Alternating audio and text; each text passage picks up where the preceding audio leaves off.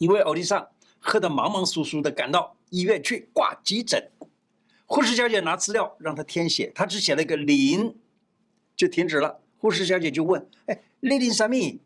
欧弟桑回答：“我领秘鲁了。”护士小姐说：“不是啦，我是问你叫什么。”欧弟桑就回答说：“我叫一个海鲜火锅跟一个罗迪卡。”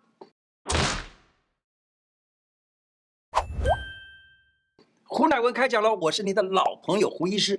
有的人说台风不可怕，最怕的是这两种风：中风跟痛风。而这个痛风呢，嘿，它就是从骨头里头痛出来，痛到你想拿铁锤来敲它了。嘿，我这么年轻，不可能得痛风吧？No，很多少年哎，三十几岁就得痛风了。这么年轻，怎么会得痛风呢？接下来我会好好的讲清楚，说明白，痛风是因为 purine 代谢紊乱了。Purine 呢有两种，一个叫腺嘌呤一个叫 guanine。adenine 又叫做腺嘌呤，那个 guanine 又叫鸟嘌呤啊，这个都是生物化学里面所讲的东西。而这个尿酸呢，假如说排泄没办法排掉的话，它很可能就在你。血管里头堆积了，在血管里堆积还不要紧。假如说它堆积到你的骨头关节了，嘿，那个时候很可能堆积的多了，就变成了所谓痛风石。它痛风石是一种结晶，这种结晶呢，在这个骨头关节里头啊，它就造成了在那个地方疼痛、肿到。非常的可怕，有的人甚至于肿到这个骨头啊，都已经看起来是一大块一大块的了。那这肿的，嗯，这这种呢，我告诉你，其实开刀都没办法治好。最好呢，我们还是从饮食习惯方面来改变，最快最有效。天冷吃火锅，这样吃痛风乖乖的。好，爱吃火锅没关系，教你这样吃，避免痛风发作。你知道台湾人啊？很奇怪，最近这些年来，要不就是封烤肉，要不然就是封火锅，一年四季都吃火锅，嘿嘿，好奇怪啊！一年四季，其实本来我们吃火锅都是在冬天的时候吃，是吧？一年四季都吃火锅，哎。甚至有人一周吃六次火锅，真把我吓坏了。看到这个统计，还真有点、有点、有点吓人啊。其中海鲜火锅就是名副其实的痛风锅，所以甚至于我看到有招牌就写着“痛风锅”，哎，就这样子啊。如果可以的话，我建议害怕痛风发作的人避免吃海鲜锅，可以点一点蔬菜锅嘛 pua 含量不那么高的比较好，对不对？建议副餐选择的是白饭的就不要紧。可是呢，那个面条的话放在火锅里头，它吸。吸附很多很多的火锅汤汁啊，嗨，就多吃了很多的 purine 进去，结果呢就变成痛风啊。在台式餐厅最容易就是海鲜配啤酒，生鱼片、虾、蟹，还有生的牡蛎，然后再加一杯啤酒啊，好像是绝配啊。同样是急性痛风发作起来啊，嘿，就是很容易得哦。然后吃火锅海鲜搭配无糖饮料，或者是。柠檬水或者是开水最恰当。别以为只有火锅或海鲜会害你痛风压起来，检查一下生活中你是不是爱吃这几道菜？它们都是隐藏的元凶：香煎猪肝啊，麻油给胡辣啦，哈水汤啊，还有呢花生卤罗迪卡呀、萝卜呀、干鸡皮呀等等啊，这些都是含 purine 很高的这个食物，要小心。吃素的人，你别以为你就逃过了啊，没那回事儿。为什么呢？吃素的人最好吃的是什么？草菇啊、芦笋啊，都是。我告诉你，这些也是含 purine 很高的食物。天天手摇椅，当心痛风上身。痛风不再是老年人的专利，越来越多的年轻人痛风了。含糖的饮料啊，喝到痛风，你你知道吗？美国医学会期刊。有做过这样子的研究，他说啊，每天喝五百 CC 的含糖饮料的人，罹患高尿酸血症的机会，你知道吗？增加多少？七十四趴，百分之七十四啊！已经有一个病例啊，他他说啊，才十七岁的高中生，这么年轻就已经得痛风了。一问才知道，每天喝一杯珍珠奶茶惹的祸。痛风，痛不欲生，两汤缓解有感。平时吃这个汤可以缓解急性痛风，薏仁汤可以缓解急性痛风。平时在早餐店呢，可以买一个薏仁汁，多少吃一点儿，可以加减保养着啊。以前介绍过的四神汤，因为四神汤里面呢也可以加一些薏仁，那么这样子可以防痛风。我以前记得在我的节目里头有谈到过一个老太太啊，她因为吃四神汤连续吃了两年以后，她的所有的尿酸的值都达到一个正常的状态。那么真的痛到受不了，那当然还是去找医生帮你缓解症状。戒掉三坏习惯，痛风远离你。告诉你这样做，痛风指数必然破表的习惯。流汗流的多，而水分又喝的不够多，结果呢，尿酸浓度就越来越往上飙升，痛风就容易发生。随时记得适量的喝点白开水，养成习惯，能够帮助你把尿酸排除出去。其实各种废物也一起排除出去，啊，避免痛风复发的危险。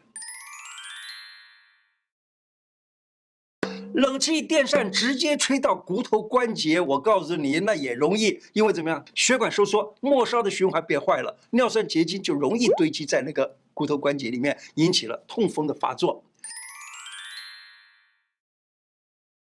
现代人动不动就说要减肥，我告诉你，减重不当、过于激烈的减食或者是断食。尿酸也升高，也会导致急性痛风的发作。所以呢，要适当的运动，补充适当的水分，那让血液循环比较好一点，并且呢，代谢了尿酸。那么这样子的话呢，就不容易得痛风。秋水仙素这样吃，整组坏光光。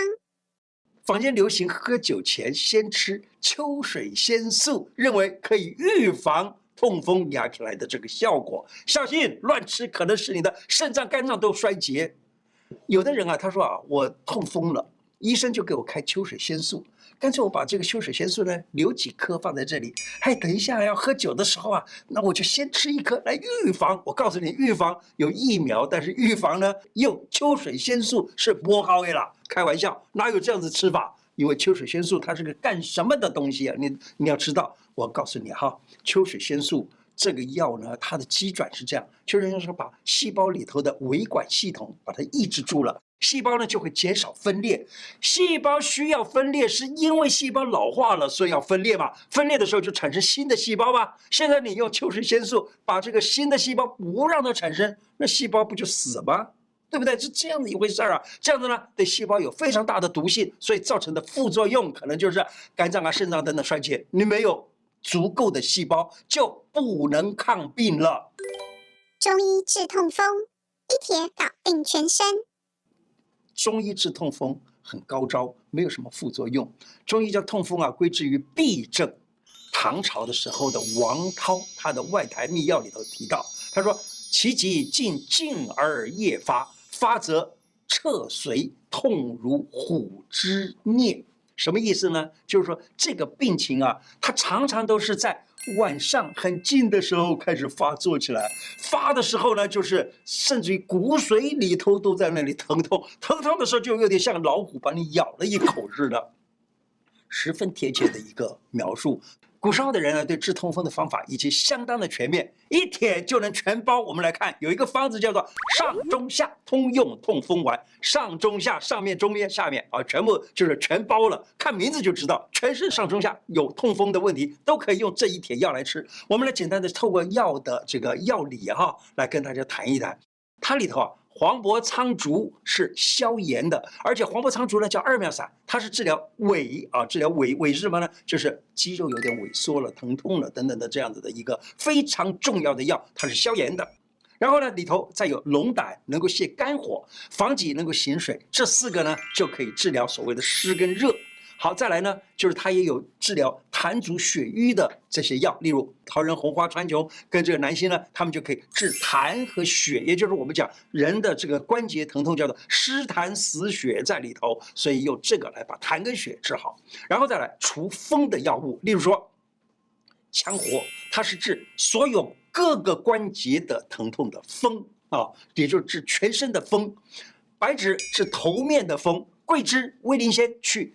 手臂还有脚这些地方的风，这几个呢就是治啊，就是治全身的风，包括全身百节，还有头面，还有四四四肢这些所有的风，也就是上中下全都有了。然后除了这些以外，还得要有个神渠。神渠呢，它是帮助消化的。那这样子的话呢，好，于是把这个积在脾胃里头的气也给拿掉了，疏风。泄湿、泄热，然后把痰血都给调理了。那这样子的话呢，这一个药方子，大部分的病情都给治好了。每个方子都有它处方一定的原理。偷偷的告诉你，如果医生能够注重并且了解处方的原理，治病的效果就会有如神助般的那样子，药到病除哦。医生最怕的是，还有我讲一个我们临床的一个经验哈。不要帮你的医生诊断你自己的病情，你要告诉他你有什么什么症状就好，不要一一天告诉他，哎，医生啊，我有痛风哎，我有什么哎，不要，医生他他会根据你的数据以及所观察到的任何的东西去找出你病的原因。我讲我有一个有一个病人啊，就在最近一段时间他来给我看病，我看他的脚啊上面红红肿肿的，我一看我就说这个这个病啊。你自己是不是常常告诉医生说你是有痛风？所以呢，医生都是给你治痛风。他说：“对呀，本来我就是有痛风啊，我的脚就是每每一次一发起来就疼痛得不得了。”我说：“你这个不叫痛风，你这个是什么呢？是忽然有一天那个脚上面痛了。”或者痒了，你抠了一下子，结果细菌跑进去了，造成了所谓的蜂窝性组织炎。结果呢，他他说怪不得我一直到处去找医生看，都治不好，因为他们都是用痛风给我治给我治。我告诉你，我们一定要告诉医生说，我痛，我哪里痛，痛的样子让医生看一看。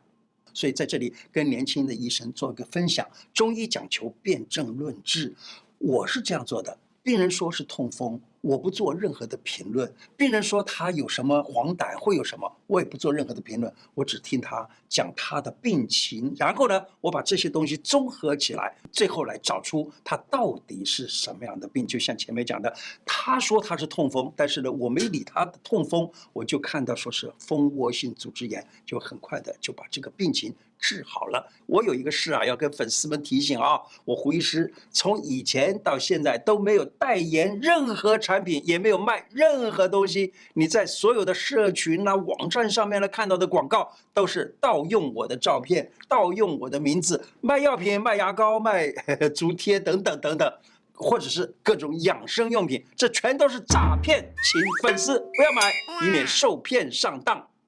今天的内容就说到这里。我的 YouTube 每一支影片下方都有一个超级感谢，点下去，欢迎您捐款赞助我们，支持我们做出更好的内容。另外，欢迎大家加入我的脸书、IG 跟 Podcast 频道。谢谢大家，拜拜。